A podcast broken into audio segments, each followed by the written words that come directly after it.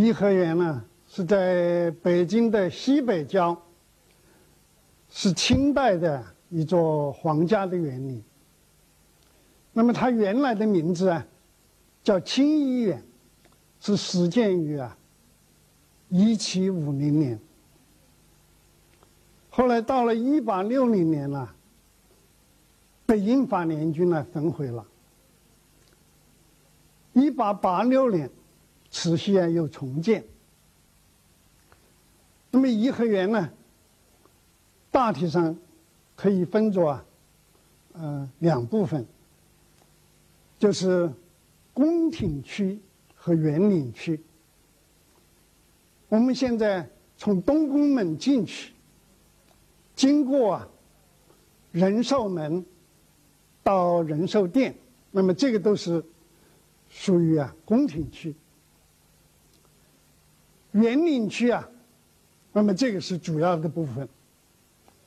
园林区啊，是由万寿山和昆明湖啊组成。这个全园呢，以这个万寿山上的佛仙阁为核心，形成一个自然和建筑相结合的一个和谐的整体。颐和园的园林艺术。很生动的体现了中国传统的美学思想，就是以和谐为美。颐和园的美啊，就在于啊，它整体的和谐。所以第一个问题啊，就是要讲讲啊，天人之和。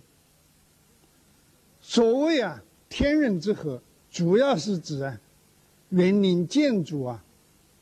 和自然的结合。那么这里面第一点就是要讲啊，园林建筑它是源于自然，园林艺术的设计，它不仅是啊对自然美的一种发现，而且要把自然美啊作为设计这个园林的一种依据。不能够离开自然的特征。那么在颐和园 的设计里面呢，我觉得 就体现了这样。你像这个最初乾隆啊，在这个建清漪园的时候，为什么选这一片地方？就是因为这一片地方啊，有山又有水，这个北雄南秀，兼而有之。所以说这一带啊，是最适合于啊，建设一种啊气势恢宏的这个皇家园林。还有啊，比如说这个 在颐和园，万寿山的前山和后山，它是有不同的特色。那么这个在设计的时候啊，它也是啊，根据啊自然本身的特点。因为在自然当中啊，万物啊都是啊负阴而抱阳，都是一阴一阳。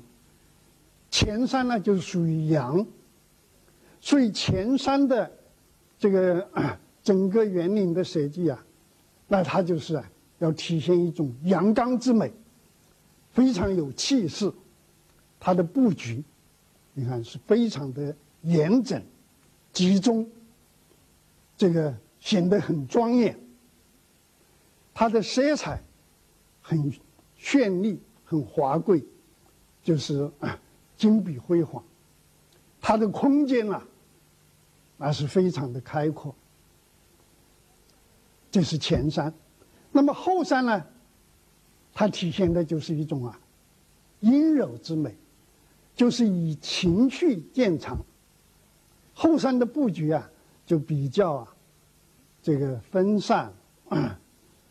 比较啊自由，给人一种啊轻松的感觉。在色彩方面呢，也比较淡雅，比较淡雅。这个空间呢，它就比较收敛。你像那个后湖，后湖啊，这个它挖出来的泥土就堆堆成了土山，把北宫墙啊挡上，就是这个后湖啊，两面都是青山，这个空间都是收敛的，所以在前湖啊，这个和后湖也是有很明显的区别。这个是啊，第一点呢，我想就源于自然，园林的设计啊，不能够离开啊自然本身的条件。第二点呢，就是高于自然。就是说，啊在园林艺术里头啊，它还要体现我们民族的智慧和创造，有人的创造在里头。那么，他把自然当中啊分散的东西，把它呀结合成为一个整体。自然当中的优点要让它充分的显示出来，自然当中的一些缺陷，那就要弥补它，而且。要把人的主观的一种情趣融化在这个景物里头啊。那么这个我想啊，也可以举举一个例子。那比如说万寿山啦，上面佛香阁的这个设计，我觉得就是啊，体现了这个我们民族的智慧和创造。这个佛香阁啊，设计当中啊有两点特别值得注意。第一点呢，就是依山势显崇高。因为万寿山本身啊，山势啊是很平缓的，没有什么气势。这个但是啊，这个在万寿山的前山啦，这个。设置了一一个中轴线，上上面的建筑群呢都是，呃，具有很宏大的气势，有一种上升的节奏。特别是啊，这个中轴线上的佛香阁，这个佛香阁啊，它本身呢就是高四十一米，它的这个宝顶啊，高处于万寿山的主峰。再加上啊，佛香阁还有一个台基，这个台基有二十米高，而且很陡峭，就更增强了它的气势。那么万寿山东西两边的山脊，那么就对称的排列在这个中轴线的两侧。那么这个效果啊，就是说它起着一种烘托的作用。把原来啊这个山势很平缓、没有气势，变成一个对这个主体建筑的一种烘托，更增强了这个 主体建筑的气势。这个就是啊，化不利为有利，这个是啊一种啊非常聪明的一种设计。还有啊，第二点呢，就是啊，面苍茫啊，拿宇宙。就在佛香阁啊，它的前面是这个浩渺的昆明湖，广阔的天空，还有远山借景啊，把这个西山，还有玉泉山都纳入啊这个颐和园这个范围。那么这里面呢，就是有一个虚实的关系问题，这个。显处啊是在实，就最显著的地方是在实，像万寿山、佛香阁；但是啊，妙处啊是在虚，最妙的地方是在虚，像天空、水，特别是水，因为在颐和园呐，它的水域占四分之三，所以在颐和园呢是以水取胜的园林，而且这个水呀，这个它是。很富有审美特性，它呀很清澈，又是流动的，这个，而且很空灵，就是天光云影了。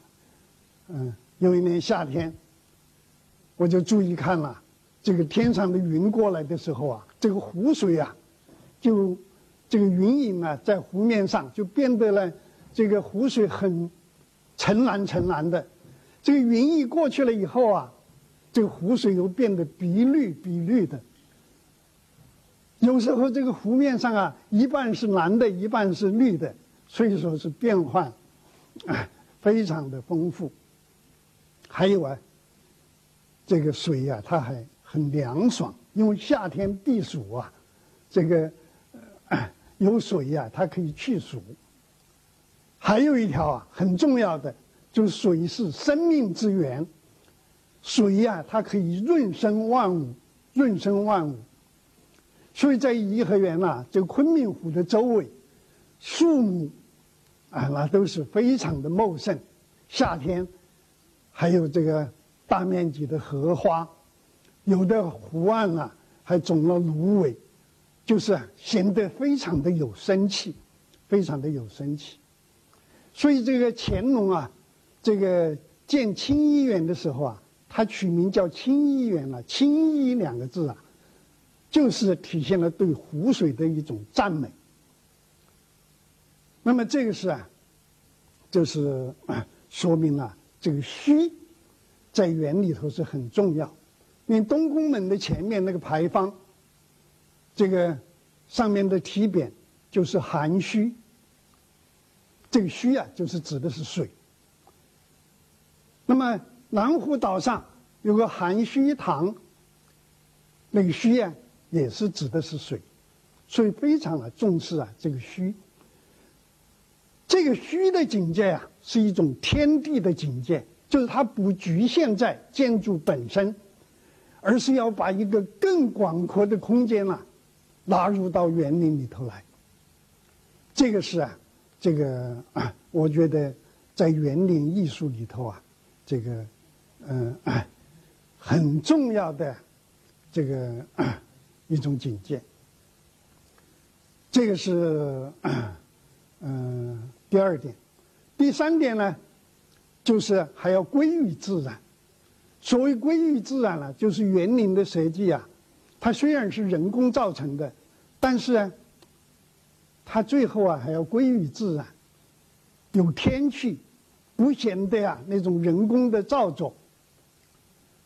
那么，呃，像这个昆明湖里面，我们见到的像蓝湖岛、蓝湖岛、知春亭，好像是原来就有这个，实际上啊，原来啊不是这样，在以前呐，这个嗯。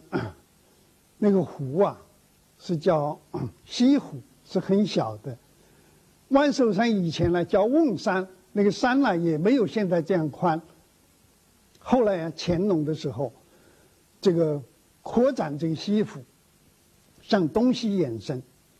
那么向东面延伸，这个留下了两块陆地，就是知春亭啊和南湖岛。那么把挖出来的泥土啊，就堆积在这个万寿山的东边，加宽了这个万寿山。那么这样的话，就显得啊万寿山和这个昆明湖啊，那就是很协调。以前呢，那个西湖和瓮山啊是错位的，这个西湖是在瓮山的边上，所以这一些现在我们看起来都觉得很天然。好像原来就是这样，实际上啊，这是一个人工啊，这个改造了以后的一个结果。这个是我想啊讲的第一个问题啊，就是天人之和，这个自然和建筑啊，这个怎么样结合起来？第二点呢，就是讲啊艺术之和。这个艺术之和啊，就是说在天人之和当中啊，它还包含的有艺术之和。这个艺术之和啊，它这个就是说不仅是建筑，在颐和园里头啊，它是一个综合的艺术，里头啊还包括的有这个雕塑、绘画、这个 书法、音乐。所以音乐，你像这个听艺馆，那个过去都是可以听音乐的地方。这个 它是一个综合的艺术，而且在每一个门类艺术里头，又有啊很多的样式。你比如说，像建筑里头，就有啊殿、堂、楼、阁、轩、亭、廊、桥等等。所以说一些啊古典的建筑形式啊，差不多啊，在颐和园都有。在一种建筑形式里头啊，也有很多变化。比如说廊，就有曲廊，有抄手廊，有爬山廊，还有长廊。那么我想啊，这个长廊啊，这个哎，特别值得我们这个做一些分析。颐和园的长廊啊，这个哎，它不仅是有实用的功能。就是它这个，呃，作为一个通道啊，上面有覆盖，那么可以啊，避免了日晒雨淋。但是啊，长廊啊，它有很高的美学的价值，就是啊，它是这个，嗯，很生动的体现了多样统一的美的法则。这个长廊啊，这个有。七百二十八米长，有二百七十二间，两个柱子啊，这个中间算一间。那么在这样长的这个廊子里头啊，它有很富有变化。那么我想啊，这个有几点啊，这个可以可以，请大家注意。第一点呢，就是啊，这个长廊从东往西啊。这个安排了四个亭子，就是刘家、这个蓟兰、秋水，还有青瑶四个亭子。这四个亭子啊，这个它是体现了四季一年四季啊对湖水的一种赞美。但是啊，由于在长廊上面呢，设置了这四个亭子啊，就等于是一个乐曲有了停顿。这个有了这个停顿以后啊，就显出一种节奏感。而且由于啊这个亭子的设置啊，就使得长廊啊更富有变化，在这个造型方面、结构方面、空间、色彩这些都产生了变化。你比如说这个亭子的结构，那它就是两重檐，两重檐，这个空间啊。那就是上升了。它的造型呢是八角形，它的色彩，柱子啊，它是圆形的呀，红颜色的；这个长廊的柱子啊是方形的，绿颜色的。所以这都有变化。这样啊，就使得这个长廊啊的变化就更丰富。这是第一点。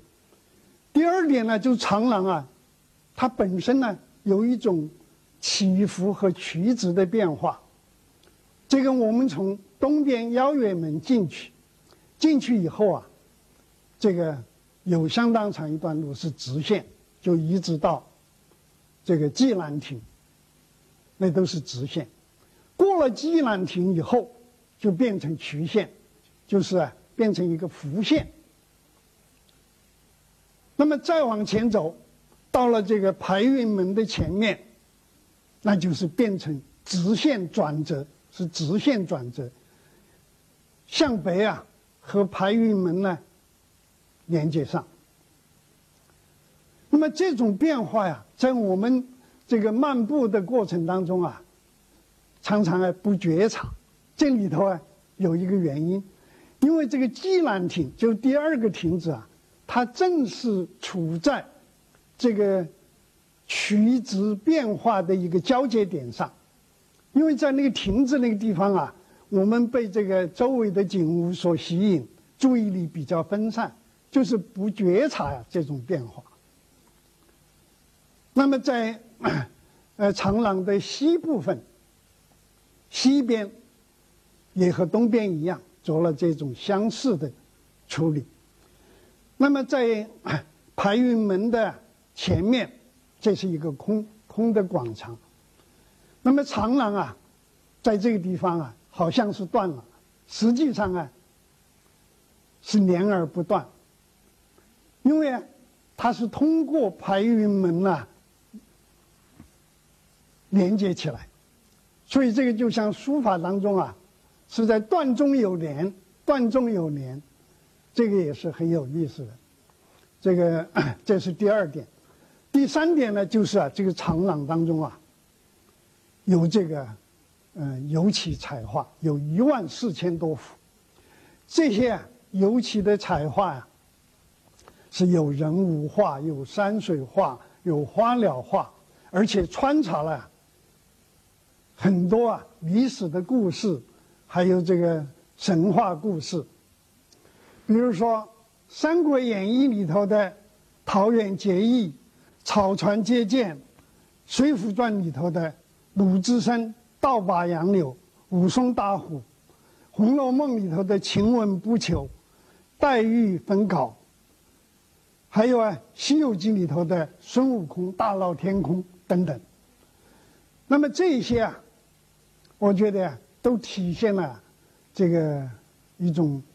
民间艺术的特色能够雅俗共赏，在这个山水园林当中啊，这个，嗯，融进去一股啊，这个人文的气息。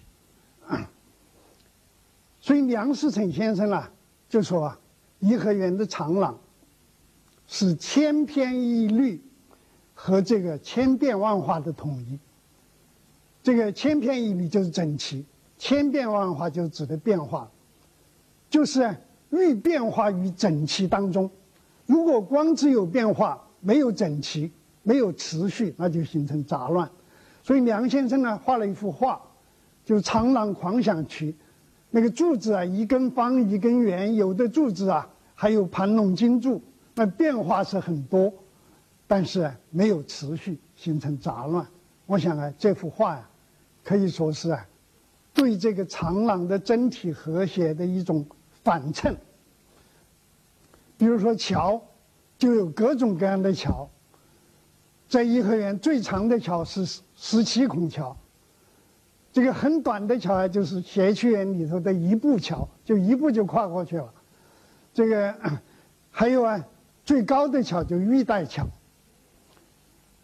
还有啊，最低的桥就是知雨桥，在谐趣园里头。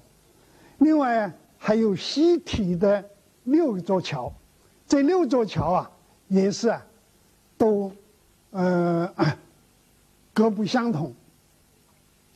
那么这个地方，特别提到这个玉带桥，那是在呃颐和园的桥里面非常的秀丽，它是用汉北玉和青石啊建造成的，这个那个桥洞啊很高。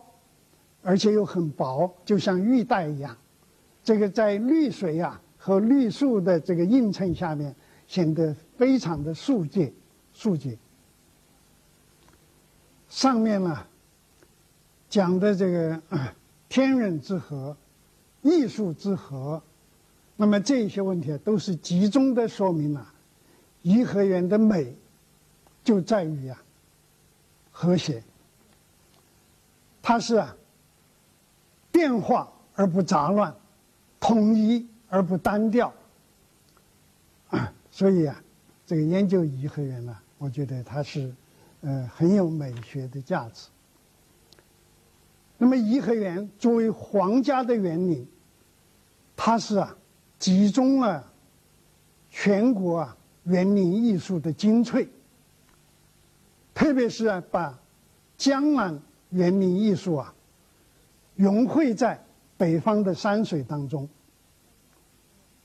还纳入了汉藏佛教建筑的艺术，所以在一定的意义上说啊，它是这个中国园林艺术的一个博览会。那么颐和园园林艺术啊，它作为一种文化现象来看，我觉得它是体现了。儒道史思想，那么其中啊，儒家的思想是主要的。你像“仁者乐山，智者乐水，仁者寿”这些思想啊，那都是儒家的思想。但是啊，在很多建筑里头，它有很鲜明的体现了佛教的思想啊。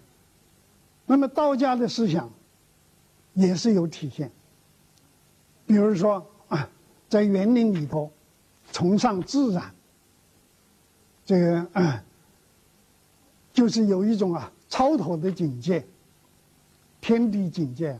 那么这一些啊，又是道家的思想。颐和园啊，这个从建园到现在啊。这个已经有将近两百五十年的历史，那么它的历史啊，还是充满了坎坷啊。但是现在啊，已经是属于人民，焕发了青春了。颐和园呢，它作为东方文化的瑰宝，那是啊，体现了我们民族的创造和智慧，所以啊。它吸引了成千上万的国内外的游人，那么在这个地方啊，能够啊得到美的享受。